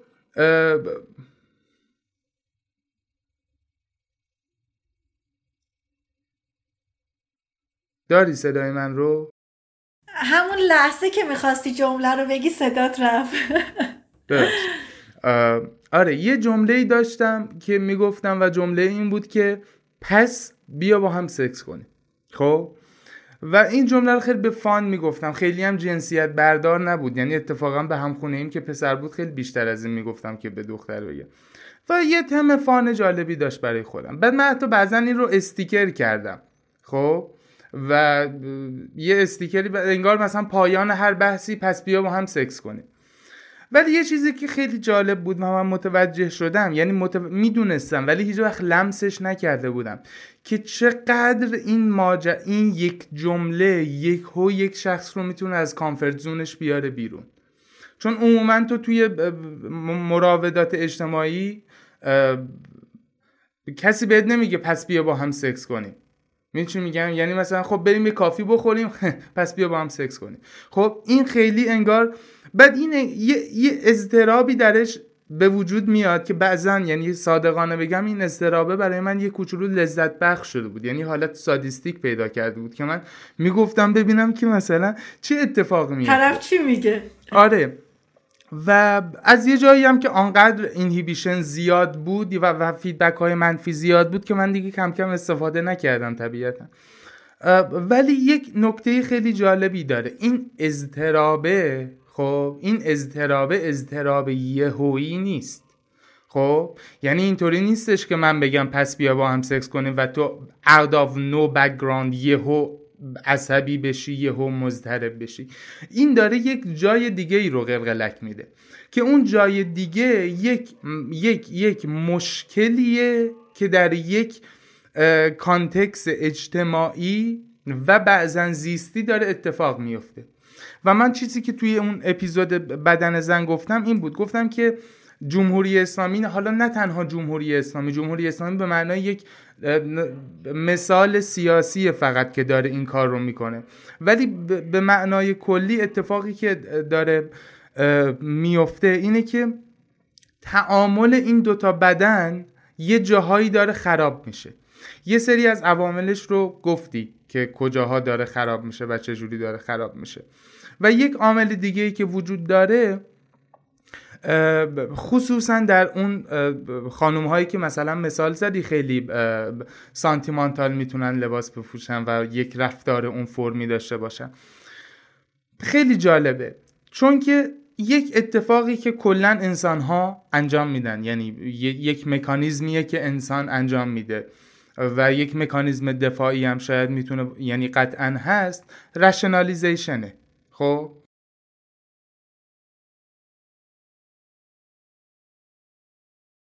رشنالیزیشن اینجا با مسئله پیوند می‌خوره که تو زمانی که داری تحریک میشی تحریک جنسی نه. یعنی یکی داری یه سیخی بهت می‌زنه که یک باورهای یک نظم جنسی در ذهن تو داره به هم میریزه. اونجا یهو تو می‌بینی که آه طرف کلا به هم ریخته. بعد تو می‌بینی که چرا به هم ریخته؟ می‌بینی که آه حالا ماجرا شروع میشه. این آدمی که به هم ریخته دائما با احساس شرم جنسی روبروه. دائما با احساس گناه جنسی روبروه. با عدم آموزش جنسی روبروه. با عدم گفتمان جنسی روبروه. ببین ما تو دانشگاه مازندران سال 95 یه طرحی بردیم برای کانون همیاران سلامت روان. من اون موقع عضوش بودم. که ما کاندوم پخش کنیم تو دانشگاه. خب؟ و ببین من موقعی که طرحو داشتم می نوشتم واقعا فکر نمی کردم که یعنی اینطوری بودم که خب آقا داروخونه میده دیگه چرا دانشگاه نده؟ بعد تو هم که مرکز بهداشت این همه بودجه داره دیگه این رو هم می‌ذاری و بعد دیدم که زمانی که این رو بردم مرکز بهداشت خدا به خیرش بده. خانم دکتر سهیله هاشمی واقعا از اساتید گرانقدر و جالب من بودن. گفت ببین تو چرا توجه نمی‌کنی بافت اجتماعی چیه؟ مثلا یه طرح نوشتی واسه من اینطوری آوردی کاندوم بخش کنی. چه انتظاری داری؟ من, من الان چیکار کنم؟ خب کاندوم که پخش نکردی. حسابی با عرض معذرت وسط کاندوم که سهله نوار بهداشتی نمی‌تونی پیدا کنی بخری تو دانشگاه. آره. می‌دونی اصلا خیلی عجیبه این موضوع. آخه آره. اصلا نوار بهداشتی چه اصلا ربطی به سکس هم نداره که بگیم چیز شرماوریه و نوار بهداشتی نمیشه خرید. نه آره واقعا ماجرا این شکلیه. و برگردم به اون رشنالیزیشن چون من یکی از تفریحاتم سیخ زدن آدما و دیدن واکنش هاشونه و می‌بینم که وقتی مثلا بهش این جمله رو میگم پس بیا با هم سکس کنیم این مضطرب میشه. بعد وقتی پیگیر اضطرابش میشی می‌بینی که داره محمل بافی می‌کنه برات. خب؟ اولش که معمولا اگر اون نوتا رو پیدا می‌کردم خیلی جالب بود. من اینا همه رو طبقه بندی کرده بودم. یه, یه سری از واکنش ها واکنش های فریز بود. یعنی وقتی به طرف می‌گفتی اینطوری می‌شد. خب؟ بعد یه مثلا جدی قیافش اینطوری بود که چی شد؟ انگار مثلا یه data ی out of nowhere زیاد بهش دادی و این C, CPU ش اومده پایین. یعنی اینطوری شده نمی‌تونم بفهمم چی میشه. یه سری پاسخ ها پاسخ های اضطرابیه. یعنی سری با اگریشنه یعنی یه اخمی می‌کنه مثلا چی فکر کردی چرا حتی در نزدیکترین افراد من یعنی من اون موقع یه دوست دختر خیلی صمیمی داشتم. و هیچ وقت در طول چهار سالی که من این جمله رو گفتم این براش عادی نشد. همیشه و همیشه یک اعتراضی همراه با پرخاش و خشم من انجام می‌داد خب؟ و پارتنرت بود یا اینکه نه نه دوست, همینجوری دوست, اجتماعی؟ آره. خب دوست نداشت بهش بگی. آره خب من که کار زشتی می‌کردم خب؟ ولی نکته جالبش اینجاست که این هیچ دلیلی نداشت که چرا بهش نگم. و اکثر افراد. آره می‌دونم چی میگی. میگم؟ یعنی و اینجا یک چیز خیلی جالبیه. ما یه چیز داریم به لحاظ زیستی میگیم اینیت ریسپانس خب innate response یعنی پاسخهای ابتدایی و اولیه. خب من وقتی که یه دستی بهت می‌زنم دیدی مثلا این اتفاق طرف دست می‌زنه اینطوری می‌کنه. خب این innate response ه یا مثلا تو یک innate response ها زیادن. مثلا یه چیزی داریم به نام لینینگ بیهیویر خیلی جالبه. یعنی رفتارهایی که به سمت کسی میری. خب؟ دیدی یک بوی خوبی میده؟ که مثلا یه کجا یا بوی غذا رو دیدی میشم اینطوری میشی که غذای کجاست؟ ببینم چیه. اینا میشه innate response و عموما افراد در پاسخ به این یک innate response هایی تولید می‌کنن. یک رفتارهایی تولید می‌کنن که اتفاقا به نظرم پاسخ اجتماعی نیست. چون ببین مؤلفه اجتماعی عموما در سه هزارم ثانیه پنج هزارم ثانیه اتفاق نمیفته این اومده بالا به لحاظ زیستی آجیته شده با یک سری کلمات با یک سری کاتگوری هایی که تو ذهنشه پس بیا با هم سکس کنیم. سکس که بعد این که رفیقم قرار که نیست این اتفاق بیفته. خانواده تمام پاسخ های اضطرابی خانواده این میاد بالا و این حالا این وقتی که این سطح اراوزال رو, اراوزل اراوزال رو داره حالا فکر می‌کنه که باهاش چیکار کنم؟ نه زشته نباید این حرفا رو بزنی. اخلاقی نیست که این حرفا رو بزنی. می‌دونی بعد پای مراودات اجتماعی میاد وسط. و اینجا اتفاق جالبی که میفته اینه که رشنالیزیشن ها معمولا روی اجتماع سوارن. روی بارهای اجتماعی سوارن. در این زمینه خاص. خب؟ یعنی اونجا ماجرا رو میگرده. ولی تو وقتی نگاه می‌کنی می‌بینی که نه آقا تو واقعا هیچ دلیلی نداری که چرا با هم سکس نکنیم. خب؟ یه بخشی از دلیل مثلا می‌تونه این باشه که تو از من خوشت نیاد. ولی پاسخ من از تو خوشم نمیاد خیلی پاسخ کلیرتریه به نسبت جمع کردن خودت. پاسخ مثلا اینیت ریسپانس ها و چیزهای اینطوری. و اینجا هم به نظرم یک بخشی از ماجراست که به حالا به عنوان یک مثال کوچک ماجرا اینجا ببین وقتی که روابط اونطور که قرار کار کنن تنظیم نشن همیشه با اضطراب روبروه. چون همیشه با مقایسه روبروه. خب؟ چون اضطراب یا استرس عموما ناشی از بررسی موقعیت A عدم تطابق موقعیت A با موقعیت B و پاسخ چه کنمه. خب؟ حالا تو یا از این آگاه هستی که میشه استرس یا اینکه به لحاظ ضمنی برات داره اتفاق میفته و تو با یک اضطرابی روبرو میشی. خب؟ ولی مسائل مقایسه و تمامی اینها ناشی از اینه که ما روابطی که باید این وسط می بود رو به هر دلیلی درست تنظیم نکردیم. خب؟ و این خیلی مشکل. و همین اتفاقا ماجرای اخیری که من گفتم نقطه بلش بدنه ببین خیلی به نظرم اتفاق خوبی بود که بدن زن اکسپوز شد. خب؟